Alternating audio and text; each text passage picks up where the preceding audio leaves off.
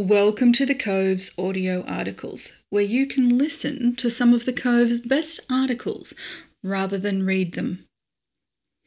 This article is entitled Smart Soldier Four-Wheel Driving by Scott Hyman. Aussies are renowned for their love of the beach, the barbecue and the bush, and nothing reflects this fact more than the lists of best-selling cars that are published periodically by various motor magazines.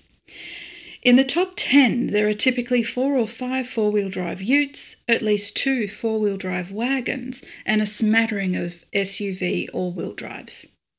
Even in top 20 roll calls, there will commonly be around 10 to 12 dedicated four-wheel drive vehicles, as well as a number of urban SUVs. This reality is reflected every day in our local car parks and driveways. Just look around the barracks if you want further evidence. There's a reason for our fixation on rugged motor vehicles. Our bush is tough, and tough terrain is tough on vehicles. And while this fact may be made better in the military by the existence of recovery vehicles and a long logistics chain, we can't afford to become complacent. That's why difficult terrain is one of the conditional codes you'll find on the back of every ADF driver's licence, but not everyone has it on the front. The reality is that on any given time, Defence members are driving on rough terrain, whether that's on the range, on the back roads, or in developing countries where driving conditions are frequently dodgy. But not all members of Defence have an ADF driver's licence. Indeed, there's no guarantee that any white fleet driver, whether military or civilian, has any form of training in four-wheel driving. Consider, for example, range control staff, exercise control, safety, umpires, environmental officers and contractors. And on operations, the situation is similar. Consider, for example, peacekeeping and humanitarian relief operations when Defence commonly deploys a diverse range of civilian, contracted and service personnel in support of Australia's efforts. Four-wheel driving skills aren't just for off-road adventures and rock climbing. They're equally relevant on minor roads and in adverse weather conditions, and as an organisation that values the health and well-being of its members, whether at home or at work, these skills are amongst the things that ensure our people, including their families, come home safely. Indeed, if we plan to spend any serious time driving, we should all know, for example, how to control a slide, what to do in icy conditions, and how to drive on corrugations or on bull dust, including the importance of adjusting tyre pressures. It's all about traction. Training. Just because we own a four-wheel drive at home doesn't mean we know how to use it competently. When we acquired our civilian driver's licence, no one tested our ability to traverse dirt roads, travel in convoy, drive in mud, tow, or safely drive on sand. And we won't fill our knowledge gap by simply watching a bunch of television shows or YouTube videos on four-wheel driving. Indeed, many practices we see in the media are simply plain wrong, illegal, or dangerous. Regardless of whether we have an ADF licence, coded for difficult terrain or not, four-wheel driving skills are perishable. If neglected, any one of us can develop bad driving habits, complacency, or overconfidence. And these deficiencies can lead us to have a really bad day behind the wheel. Or worse. Study of reputable magazines or books may improve our theoretical knowledge of four-wheel driving, and there are plenty of publications available, including by accredited trainers. A good example is A Manual for On and Off-Road Travel Four-Wheel Driving Skills, written by Vic Widman, who's been delivering driver training since 1990, including to the AFP, SES, RFS and Army units.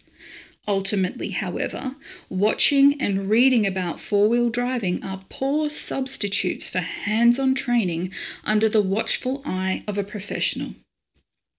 That's why it's a great idea to send our people on accredited four-wheel driving courses conducted by civilian accredited agencies, regardless of whether they hold an ADF driver's licence or not.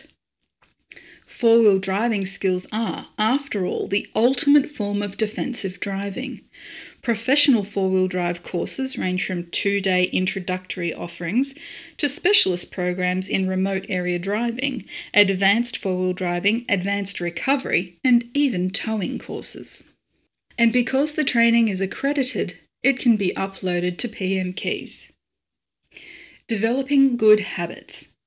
When it comes down to it, safe four-wheel driving demands that a driver has well-honed situational awareness and self-awareness, supported by professional driving skills. A skilled driver will continually assess the road conditions and their own capacity to respond. To develop habits of professional four-wheel driving, the issues we need to routinely consider include: what am I dealing with? What are the road conditions ahead? What is the weather forecast? How deep is the river crossing? How deep is the bog hole? Is my vehicle up for the task? What is the difference between the prepared fording depth and an unprepared fording depth of my vehicle? Do I need to deflate tyres beforehand, and can I reinflate them? Do I engage high range or low range? Do I engage diff lock? What gear should I use or prepare? Should I be here? Do I have to do this? Is there an alternate route? Am I about to create unnecessary damage to the environment? Am I simply going to make things harder for the next vehicle that comes along? What if? Do I really have the skills for this? Do I have recovery gear? Am I in comms range if the fit hits the shan? Case study confirmation. Over the years, the author, Scott, has dealt with incidents requiring the recovery of Land Rovers, G-Wagons, Unimogs, ASLAVs, 40Ms, Land Cruisers, APCs, Humvees and Hiluxes. Reflecting back on these episodes, they occurred for one or more of just a handful of reasons, because the driver didn't read the terrain correctly, didn't engage four-wheel drive, ignored convoy orders, or disobeyed a lawful general order by driving in a restricted area. It's worth sharing some of these examples because they show just how easily things can go wrong. Eat my dust. Scott recently conducted a fact-finding after a 40M ran off the road and into an erosion gully. Everyone was okay, but why did it happen? After the incident, he spent some time looking at the wheel tracks and picking up the odd bit of debris left behind. At first sight, there was no obvious explanation as to why the truck had crashed. The backtrack on the Townsville field training area looked nice enough. It ran straight, made a slight curve, and then continued straight. So why did the vehicle's wheel tracks simply ignore the curve and instead drive straight into the erosion gully? Was the driver distracted and not looking where they were going? The answer soon presented itself when another convoy approached. As Scott watched, almost every vehicle only narrowly avoided the erosion gully. Why? Because they were too close to the vehicle in front of them. The bulldust being thrown up by the vehicles obscured pretty much everything. The situation was that each vehicle was eating the dust of the vehicle in front. Instead of maintaining a safe distance, no driver could see where they were going. They were all driving inside their own braking distance, and no one could stop effectively and safely if they'd needed to. In these circumstances, an accident was bound to happen, and it did. Flat out. Depending on our location, range briefings may direct us not to drive on the coastal saline flats. Unfortunately, we're rarely told why. Consequently, people drive there anyway because they want to take advantage of a shortcut or simply because they fancy driving fast on flat open ground. While directions to avoid terrain may sound like an effort to take away our fun, the reality is far different. That's because some coastal saline flats comprise acid and sulfate soils. Common in many parts of the world, these types of soils are saturated with water, almost oxygen-free, and contain microscopic crystals of sulfide minerals. And there are two very good reasons not to drive on them. One, you'll get bogged and become a target, and that's not smart soldering. While the crust on the top of these soils can make them look dry, underneath it's a different matter. And two, while acid sulfate soils are safe and harmless while undisturbed, stir them up by digging them, driving through them, landing on them or getting bogged, and you'll generate a witch's brew. Once exposed, oxygen breaks down the minerals, creating sulfuric acid, often below pH 2. This stuff can corrode concrete, iron, steel and some aluminium alloys, not to mention causing skin and eye irritation. And it's not all about you. Just one bogging can generate high acidity levels in surrounding creeks and ponds, poisoning plants and killing fish and other aquatic creatures if they're unable to escape. So, how good do you feel now about your little four-wheel driving adventure across a restricted area? Amphibious assault.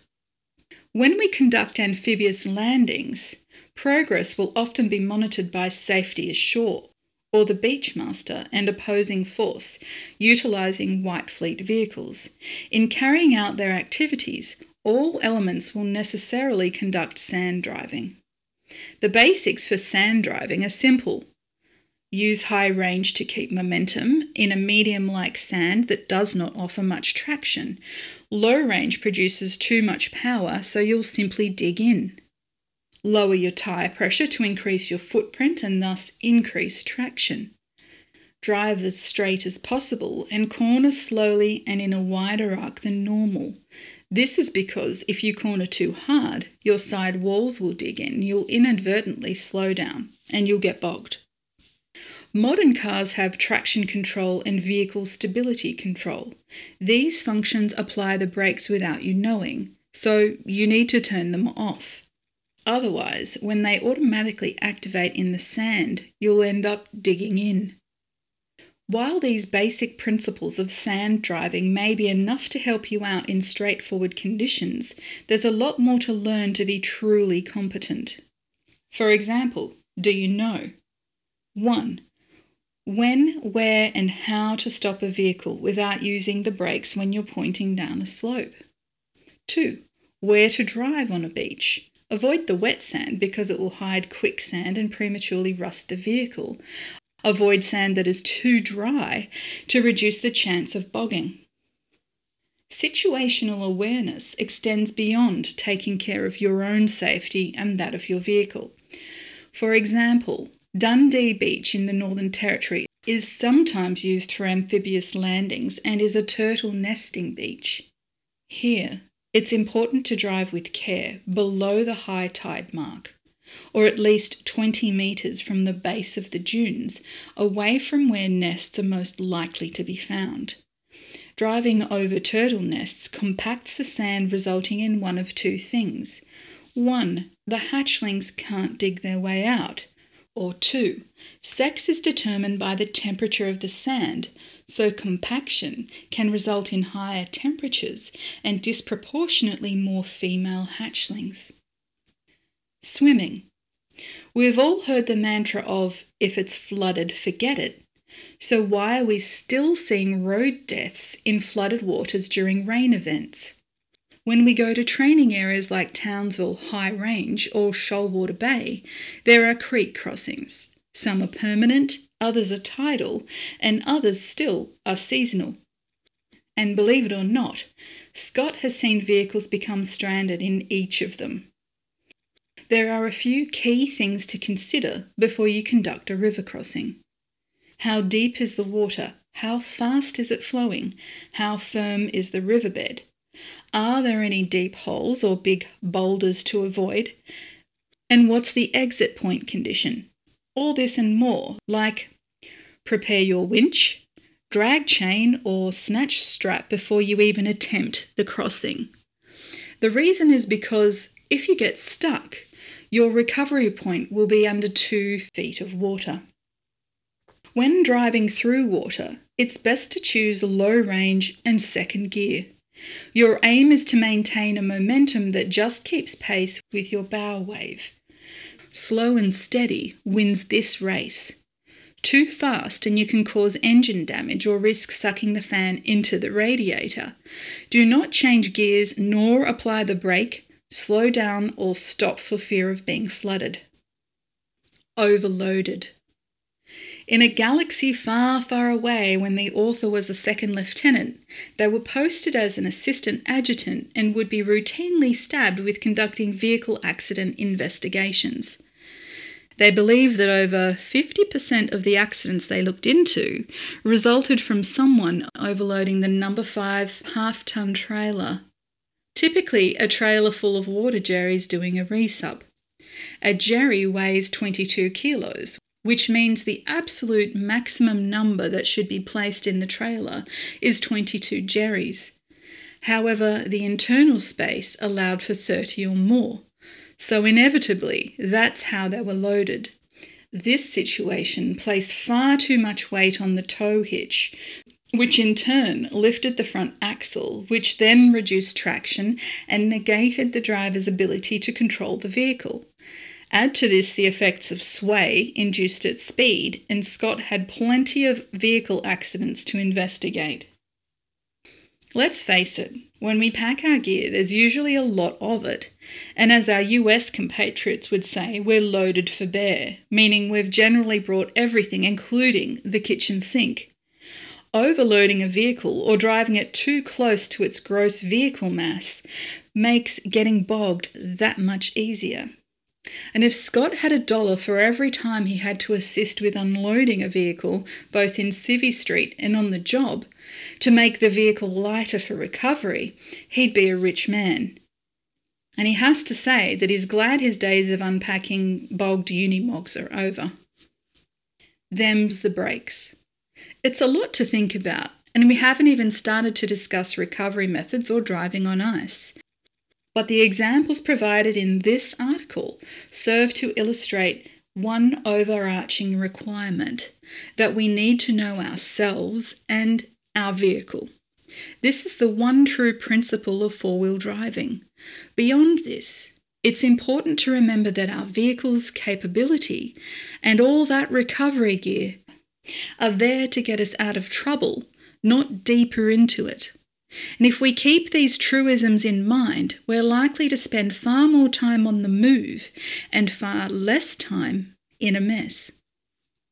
Thanks for listening to this audio article by The Cove, and remember, a smarter you is a smarter army.